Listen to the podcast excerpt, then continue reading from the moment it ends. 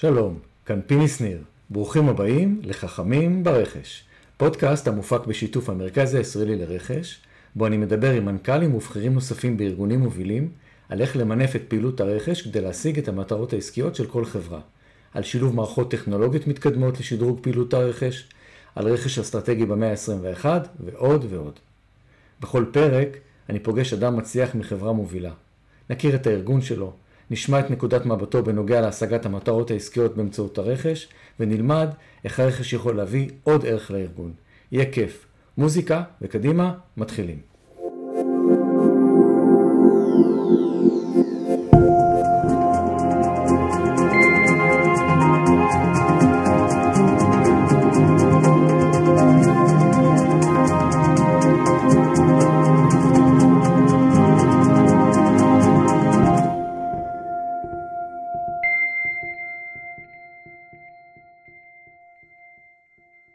אהלן, אה, היום נמצא איתנו ארז לוי.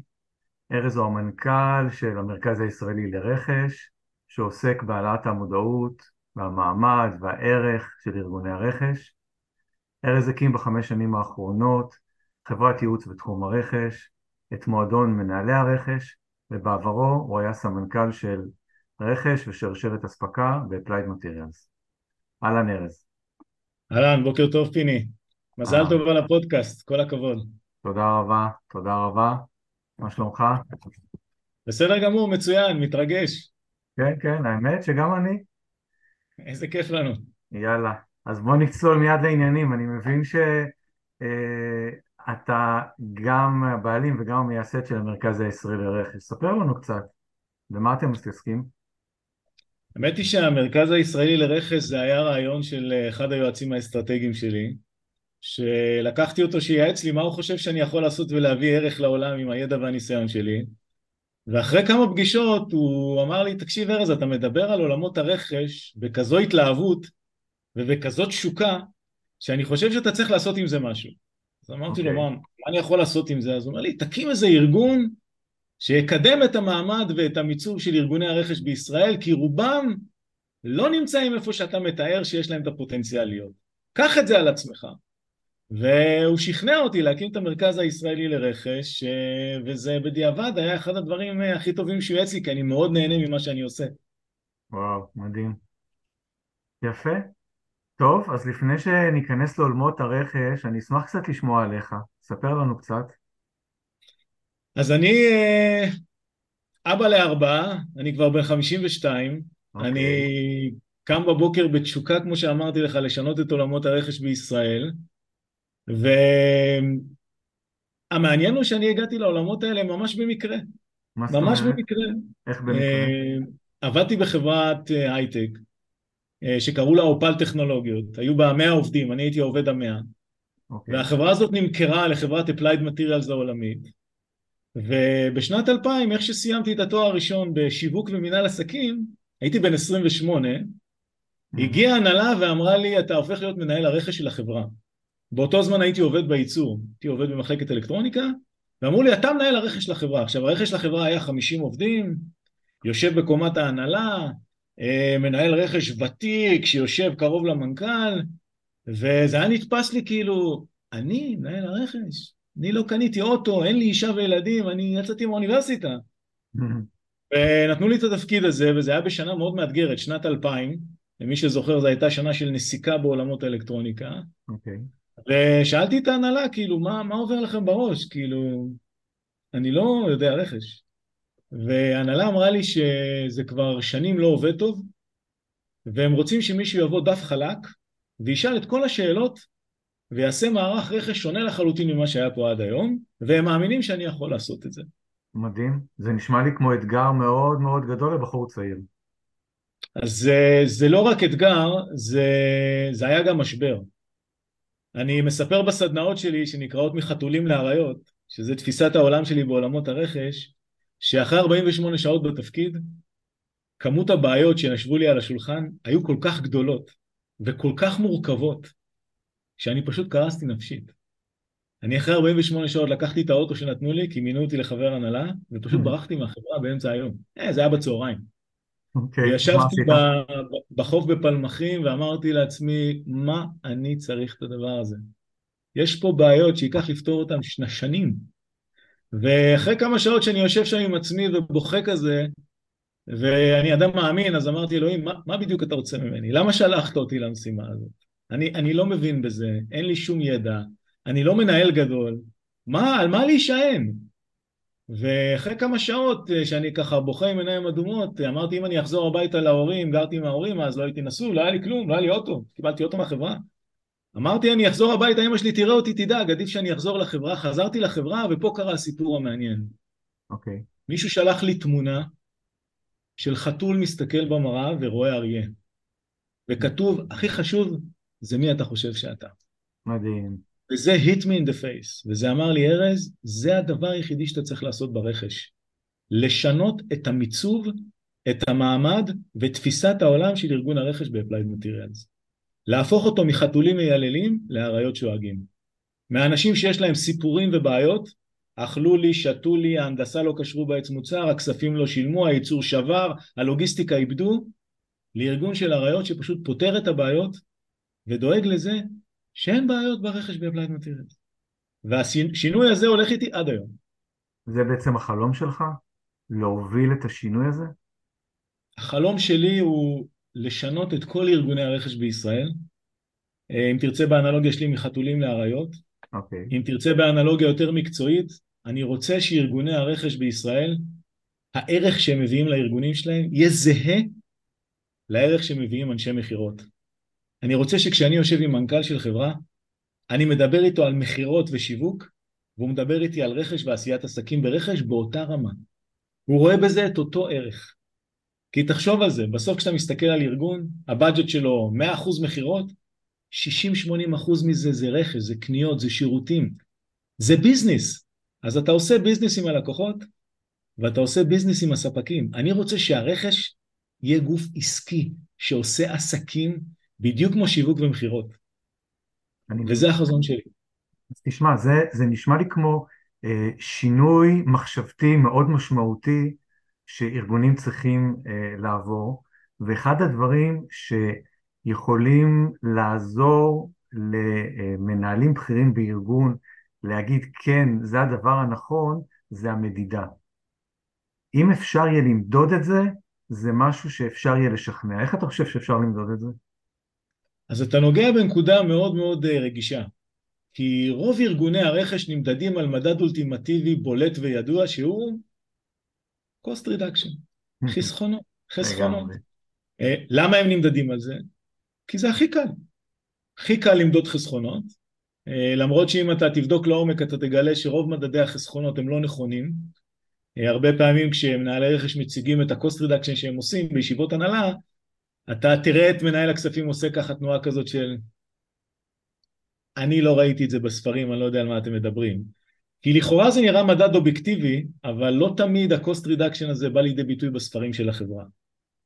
המדידה נבע הרבה פעמים מזה שארגוני רכש נמצאים בתוך ארגוני תפעול.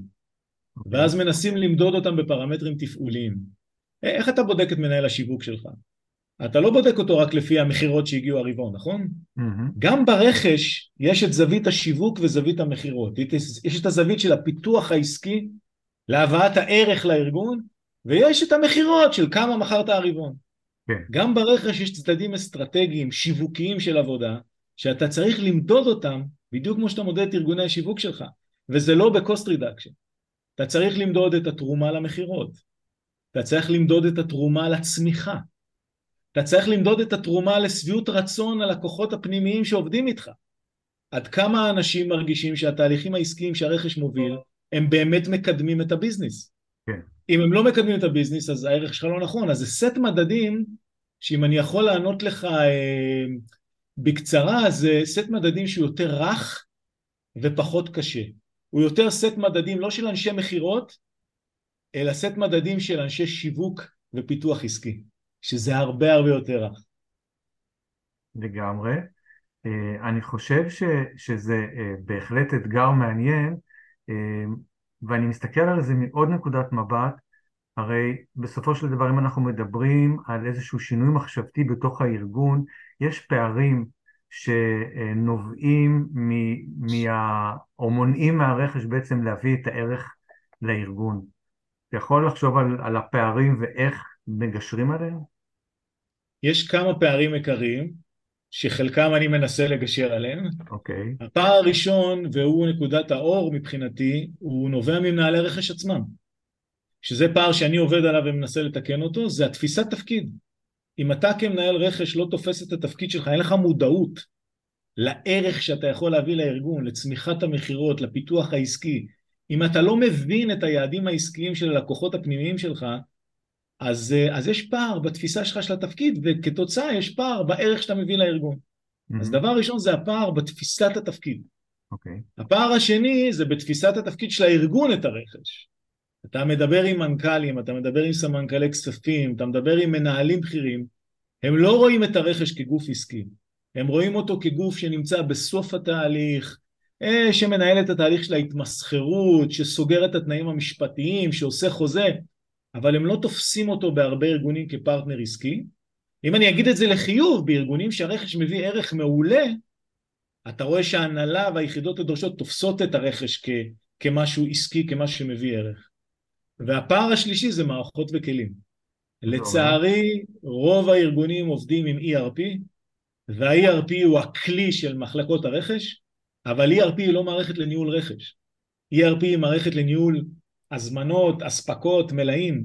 לנהל רכש אתה צריך מערכות אינטליגנטיות, שכוללות BI, שכוללות דיגיטציה, שכוללות אוטומציה, שכוללות AI, שנותנות לרכש ידע, לא רק לנהל טרנזקציות ותהליכים, וזה פער מאוד גדול בארגונים, שגם בזה המרכז הישראלי לרכש עוסק. אנחנו מנגישים טכנולוגיות ודיגיטציה לתהליכי רכש, שמאפשרים לרכש להביא ערך הרבה הרבה יותר גבוה. זה בתחילת הדרך, בעולם זה מתקדם מאוד, אצלנו זה מתחיל בשנים האחרונות. אז אם אני אמשיך רגע את הקו שלך, אתה מדבר על הבאת ערך לארגון. אני מניח שבשנים האחרונות עבדת עם הרבה ארגונים. תוכל לתת לנו איזושהי דוגמה של uh, מקרה שבו הבאת ערך לארגון? אז, אז אני הערך שאני מביא הוא תמיד שולי, כי אני היועץ. אני, הערך שמביא מנהל הרכש הוא מה שחשוב לי, הוא בפרונט. Okay. ויש לי דוגמה מצוינת לאחד ממנהלי הרכש הוותיקים במדינת ישראל והמוכשרים שביניהם. אה, הוא עובד 30 שנה בתחומי הרכש, מקצוען. הוא מתקשר אליי יום אחד ואומר לי, תקשיב ארז, נמאס לי. נמאס לי שעוקפים אותי, נמאס לי שלא נותנים לי לעשות את העבודה שלי. ומנהל התפעול שהוא מספר 2 בחברה שלנו, הולך לקנות מכונה במיליוני יורואים והוא לא מערב אותי ארז ואני התערבתי בכוח ואני כבר יודע שאני יכול להביא עשרות אלפי דולרים חיסכון ואני בש... בסוף שבוע הזה הולך לסמן פגישת הנהלה ולהראות למנכ"ל שבגלל שעוקפים אותי אנחנו מפסידים כסף ואני הולך להיכנס בו okay. ואלה אוקיי. המילים אז מה אתה ואני מייעץ לו, אני באתי לייעץ לו ואני כן. כולי נפעם ואני אומר לו וואו איזה פער בין איך אני רואה את התפקיד שלך לאיך אתה רואה את התפקיד שלך. ואז הוא אומר לי, מה זאת אומרת? אני מנהל רכש ארז. אומר לו, כן, אבל אתה מסתכל על איך אתה הולך להביא cost reduction לתפקיד, ואני מסתכל על איך אתה הופך להיות פרטנר עסקי למנהל התפעול שלכם ולמנכ"ל שלכם, ואתה בכלל לא מדבר את השפה הזאת. הוא אומר לי, אני לא מבין מה אתה אומר. אמרתי לו, תגיד, אתה יודע למה אתם קונים את המכונה הזאת? אני לא, אתה יודע, מחליפים בייצור. אני אומר לו, אבל עכשיו אמרת שזה פעם בעשר שנים, זה לא מה שעושים כל יום. למה כל כך מתלהבים לעשות את זה? למה מנהל התפעול שלכם כל כך בלחץ, שהוא לא מערב אותך? אתה יודע את הסיפור העסקי של המכונה הזאת? ארז, אני צריך להביא cost reduction, אני שומר על השער. לא, לא, אני ממש לא חושב שזה התפקיד שלך. וזה קורה בסוף שהוא הולך, הוא עושה את הפגישה הזאת, הוא חוטף על הראש, ומסבירים לו בעצם שהוא לא מבין בכלל מה הסיפור, יש חוזה מאוד גדול עם לקוח, יש מוצר חדש שצריכים לייצר על המכונה הזאת, זה חשוב מאוד להביא את המכונה הזאת מהר, ובגלל זה לא ערבו אותו. ואז הוא משנה את כל דפוס החשיבה שלו, והוא מטיס את המכונה הזאת דחוף, והוא סוגר עם הספק שיביא שתי אנשים שיעזרו לו להתקין את המכונה, ויביא סט חלקי חילוף שישב ליד המכונה אם משהו יתקלקל, הוא משנה את כל ה setup שהרכש עוזר לפרויקט, והוא הופך להיות החבר הכי טוב של הסמנכ"ל תפעול, כי הוא עזר לו להביא את המכונה ולהתקין אותה מהר מאוד, אבל זה קרה כשהוא הבין את הסיפור העסקי, הוא העלה את הערך שלו דרמטית. היום המנהל הזה עובד באחד החברות הייטק המובילות בישראל, הוא פרטנר של ההנהלה, והוא אומר לי, ארז, שינית לי את החיים. הערך שאני מביא לארגון הוא כל כך גבוה, שהמנכ"ל פשוט מאוהב בי. מדהים. ולשם אני חותר. מה, אני חושב שהדוגמה הזאת היא דוגמה מצוינת לשינוי התפיסתי שמנהלי הרכש צריכים לעבור על מנת בעצם להביא ערך לארגון. השינוי התפיסתי הזה הוא סופר סופר קריטי לטובת ההצלחה. חד משמעית. חד משמעית. ואני מתלהב מזה כי אני חושב שזה עבודה שרק מישהו שהיה מנהל רכש שהיה שם יכול לעשות אותה, לשכנע אנשים ולהוביל אותם ולעזור להם ולפתור להם את הקשיים, יש מלא קשיים בלשנות התודעה שלך. אתה שנים עושה את אותו דבר, אני נצמד למנהלי הרכש, אני עושה את זה הרבה פעמים אישית, ואני עוזר להם להתמודד עם השינוי הזה. אני ממש כמו מאמן ריצה כזה, עוזר להם להשיל את, ה, את התפיסות הקודמות, את השומנים, להיכנס לכושר, וכשזה מצליח, הם בפרונט, הם קוטפים את הפירות, ואני הולך הביתה לאשתי ואומר לה, הצלחתי היום. עוד וי, תסמני עוד וי. אז דיברנו בעצם על השינוי התפיסתי, דיברנו, נתנו דוגמה על הבאת, ערך, אמ, אבל בוא נדבר רגע על התשתיות, על מבנה ארגוני. הרי בסופו של דבר, כדי להצליח מעבר לשינוי התפיסתי, גם צריך להיות איזשהו מבנה ארגוני מתאים שיאפשר את התנועה של, ה, של הדבר הזה. יש לך איזשהו כיוון או המלצה למבנה ארגוני כזה? אתה כל כך צודק, והפרויקטים הראשונים והמוצלחים שעשינו היו באמת לעזור לארגונים לשנות את המבנה הארגוני שלהם. בדרך כלל כשאתה בא למנהלי רכש ואתה אומר להם אני רוצה להעלות, אתה צריך להעלות את הערך, אתה צריך להיכנס, להסתכל קדימה, מלמד אותם מה צריך לעשות, הם כולם חוזרים אליי ואומרים ארז, על מה אתה מדבר? אין לנו זמן, השוטף שואב אותנו, אנחנו לא מצליחים לנסוע לתערוכות, אנחנו לא מצליחים להזמין ספקים ל-Quarterly Business Review, אנחנו לא מצליחים להטמיע מערכות, כי אין לנו זמן, אתה לא מבין? המייל שלנו מלא בדברים. ואחד הדברים שאתה עושה, ואני עושה הרבה בארגונים, עשינו כזה שינויים ארגוניים בכמה חברות, דוגמה הטובה ביותר זו הייתה קורנית דיגיטל, שקבוצה של כל הרכש עסקה באספקות ובשוטף במשך שנים, ובשלושה חודשים שינינו את המבנה הארגוני ועזרנו להם עם אותם משאבים, להתעסק גם בשוטף, גם בטווח הבינוני שזה השנה הקרובה וגם בטווח הרחוק שזה השלוש שנים הקרובות. זאת אומרת המבנה הארגוני של הרכש צריך להתאים לערך שאתה רוצה להביא לארגון. ואם אני רוצה להביא ערך ברמה האסטרטגית, לדוגמה חמש שנים קדימה, להביא איזשהו יכולות גידול או חדשנות טכנולוגית, אני צריך שמישהו ברכש יהיה לו את התפקיד הזה ב-80% מהזמן שלו לפחות, בהגדרת התפקיד שלו. ברור. אם זה לא בהגדרת התפקיד שלו, זה נדחק לש, לשולי התפקיד. יש תפקיד כזה אגדי שנקרא קניין. כשניתחתי לפני 20 שנה מה זה קניין, זה חצי סופרמן. הוא צריך לעשות אסטרטגיה, הוא צריך לעשות חוזים, הוא צריך למצוא ספקים, הוא צריך לעשות משא ומתן, הוא צריך לחדש את החוזה, הוא צריך להוציא הצעות מחיר, הוא צריך לסגור את ההזמנה, הוא צריך לאשר את ההזמנה, הוא צריך לעדכן את התאריך, הוא צריך לפתור בעיות בתשלומים. יש לו כל כך הרבה מגוון של תפקידים, אסטרטגיים, תפעוליים, עסקיים, בירוקרטיים, פקידותיים, איך אתה יכול להיות גם אסטרטג, גם פקיד? זה לא אותו דבר. ואחד הדברים שאנחנו עושים במבנים ארגוניים, אנחנו מחלקים את עבודת הקניין לשלוש. יש קניין אסטרטגי שעוסק רק בלהסתכל שנה, שלוש שנים קדימה. יש קניין תפעולי שמתעסק ברבעון ובשנה הקרובה. ויש פקידי רכש או פקידות רכש, או אה, תקרא לזה איזה תפקיד שאתה רוצה, קניין שמתעסק באדמיניסטרציה של הרכש, להוציא את ההזמנות, לקבל אישורים, לאשר תשלומים, זה מקצוע, אפשר לעשות אותו במאה אחוז ולעשות אותו מדויק, אבל אי אפשר לצפות מבן אדם שיעשה גם אסטרטגיה וגם אדמיניסטרציה. ברור. המבנה חייב לטעום את המשימות. תגיד, וזה משנה לגבי אה, שרשרת הדיווח? למי ידווח מנהל הרכש? זו שאלה מצוינת. אה, ארגוני רכש מדווחים לכמה ארגונים. יש ארגונים, וזה המסורתי, שארגון הרכש מדווח לתפעול. למה? כי מסתכלים על זה כפונקציה תפעולית. אתה צריך לתפעל את הרכש, להוציא הצעות מחיר, להוציא הזמנות, לאשר חשבוניות. ברוב החברות התעשיות זה גם לדאוג לזה שיהיה את המלאי בקווי הייצור. אבל כשאתה מסתכל על רכש, באמת רכש זה לא רק קווי ייצור ולא רק תפעול. כן. יש לך רכש IT ורכש ענן ורכש טכנולוגיות וניהול קשרים עם ספקים יחסים, roadmap טכנולוגי, שיתופי פעולה, אולי אפילו רכישות, מישהו צריך להתעסק בזה. ויש ארגונים שבהם הרכש מדווח לכספים, חברות ביטוח, בנקים למיניהם, חברות סטארט-אפ, כי מסתכלים על זה באמת כהוצאה שצריך לנהל אותה, ואז מנהל הכספים לוקח על זה אחריות, זה גם מקובל בעולם. יש טייטל חדש שנקרא Chief Procurement Officer, שזה הרחבה של ה-CFO, Chief Financial Officer. ממש מסתכלים על ה-purchasing כתפקיד הנהלה בכיר, ויש ארגונים שבהם זה מדווח למערכות מידע. בארגונים שבהם התקציב של מערכות מידע הוא ענק, אז הרכש מדווח למערכות מידע, ואתה בוודאי מדמיין שכשאתה מדווח למערכות מידע או לכספים או לתפעול, האופי של הארגון, הנושאים שהוא מתעסק, המדדים שהוא נמדד שונים לחלוטין. כשאתה מדווח למנהל כספים, אז זה יהיה הרבה פעמים אה, שורה תחתונה, השפעה על P&L, אם המנהל כספים הוא אסטרטג, אז אסטרטגיה, אתה מדווח ל-CIO, אז תמיד יהיה טכנולוגיה ו-IT ובדג'טים ותהליכים ושיפור תהליכים והבאת ערך מוסף. וכשאתה מדווח אה, לתפעול, אז זה חוסרים וכמה הזמנות הוצאת ומדידות תפעוליות כאלה שרגילים לעשות בגופי תפעול, זה משנה לחלוטין את האופי של הרכש.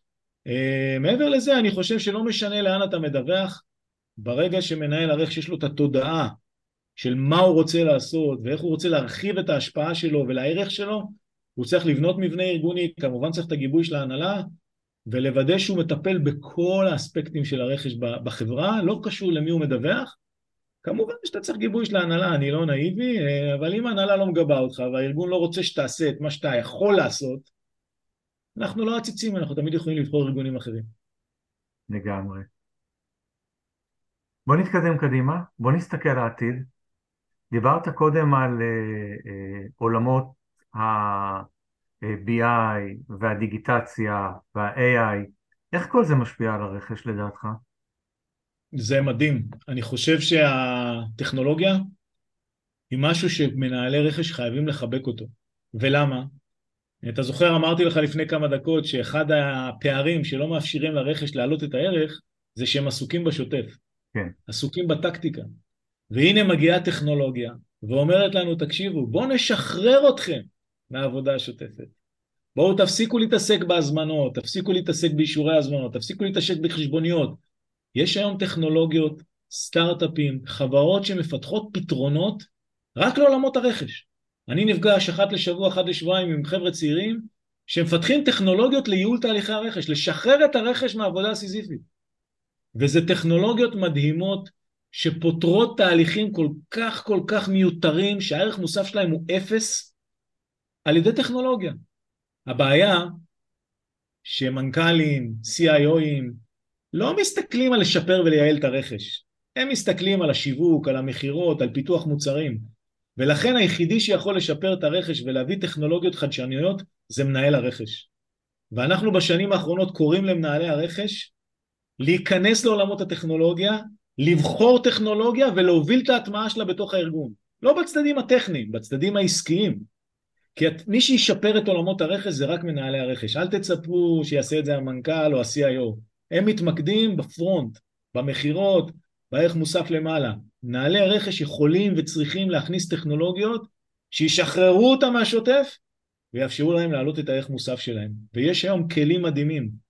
זה כלים שקשורים לתהליכי העבודה, זה אוטומציה ודיגיטציה של תהליכי העבודה שאתה לא צריך לגעת בהם.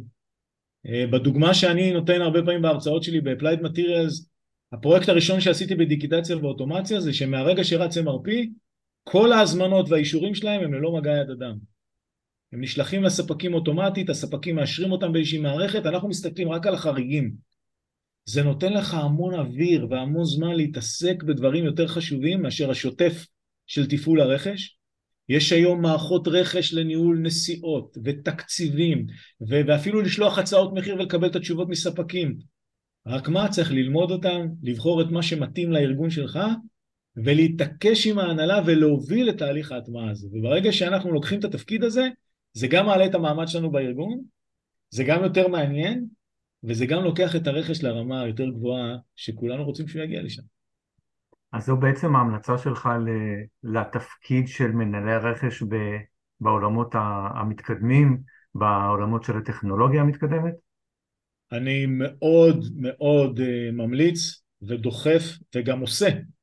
עשינו בפברואר שנה, השנה כנס שנקרא אה, חדשנות בעולמות הרכש. Mm-hmm.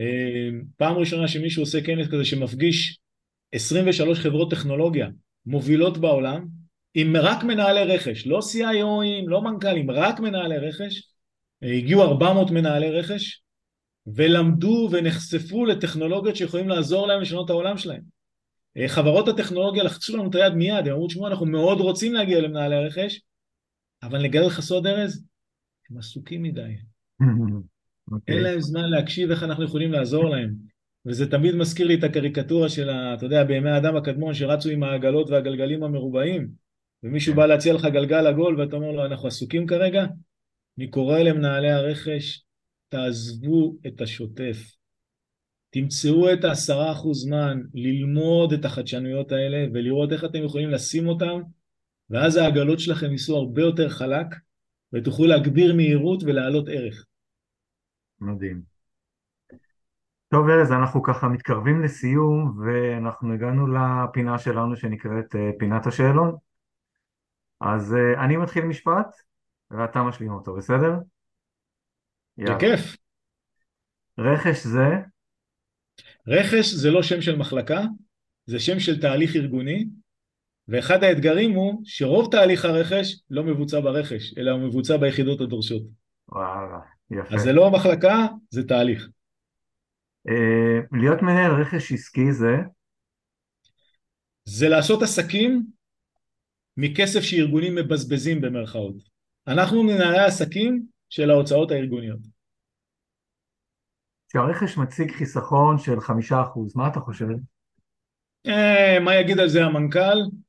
מה יגיד על זה סמנכ"ל הכספים? האם הוא באמת רואה את זה בדוח רווח והפסד של החברה? מעניין. אה, כשספק מודיע על עליית מחיר חד צדדית, אתה אומר ש? אה, מישהו לא ניהל את הספק. יש פה פער בניהול של הספק. אה, זה לא קורה ביום אחד, זה תהליכים, זה תהליכים שמדברים עליהם, מתדיינים עליהם. אם אתה לא מנהל את הספקים שלך ואתה לא קרוב אליהם, אתה תקבל מכתבים של עליות מחיר חד צדדיות. וואלה, וזה חשוב, חשוב לנהל את הספקים. חייבים לנהל את הספקים, כי אם אתה זוכר מה זה רכש, רכש זה ניהול עסקי, ניהול עסקי זה ניהול מערכות יחסים, אנחנו מנהלים מערכות יחסים עם ספקים, בדיוק כמו ששיווק ומכירות מנהל מערכות יחסים עם לקוחות, אותו דבר אנחנו עושים עם ספקים, מנהלים מערכות יחסים. אוקיי. Okay. אתה יודע, בסוף זה הכל about people. בדיוק, בדיוק, בדיוק. ואני זוכר שבשנים שהעסק אצלנו היה מאוד נמוך, העסק עולה ויורד, אני דחפתי את האנשים שלי לצאת מהחברה ולהיפגש עם ספקים ולהגיד להם, אין לנו כרגע עבודה בשבילכם, אבל אנחנו פה. ואנחנו נפתור את הבעיות ביחד, ואנחנו נתכנן את העתיד ביחד, ואנחנו לא נעלמים לשום מקום. המערכת יחסים נמדדת דווקא בזמני משבר, וזו הזדמנות לרכש לחזק את היחסים כשיש משבר, והיום אנחנו באווירה משברית שצריך לנצל אותה בחלק מהארגונים, אני לא יודע כמה אנשים עושים את זה טוב. אוקיי. Okay.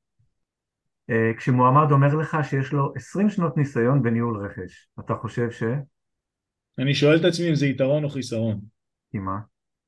כי יש הרבה מנהלי רכש שהם בתודעה של פעם, רכש מסורתי, ואנחנו צריכים אנשים שחושבים על העתיד, לא שחושבים על העבר, ולפעמים ניסיון הוא גם קיבעון.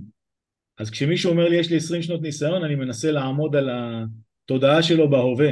האם הוא ממוקד בעתיד, או ממוקד בזה שיש לו 20 שנות ניסיון. ואני יכול להגיד לך שיש לי חברת השמה ואנחנו עוסקים בהשמות של מנהלי רכש, זה כבר לא מספיק, השנות ניסיון שיש לך, הם מסתכלים בדיוק על מה שאמרתי לך, מי אתה ואיך אתה לוקח אותנו קדימה בצורת חשיבה שלך. שאלה אחרונה, המרכז הישראלי לרכש הוא?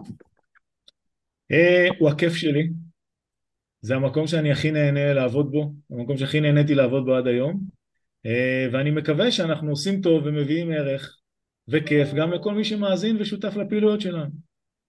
מדהים. יופי, אז אה, ארז, אני רוצה להגיד שהיה כיף גדול, אה, נהדר להיפגש אה, ככה במדיומים האלה, תודה שבאת, אני בטוח שהמאזינים שלנו למדו, ושוב, תודה שבאת. תודה רבה לך פיני והרבה הצלחה עם הפודקאסט, אני בטוח שזה יביא ערך גדול לכל מנהלי הרכש ובכלל למנכ"לים וסמנכ"לים בחברות. מאה אחוז. אז תודה רבה, ולהתראות. להתראות, תודה פיני. ביי ביי.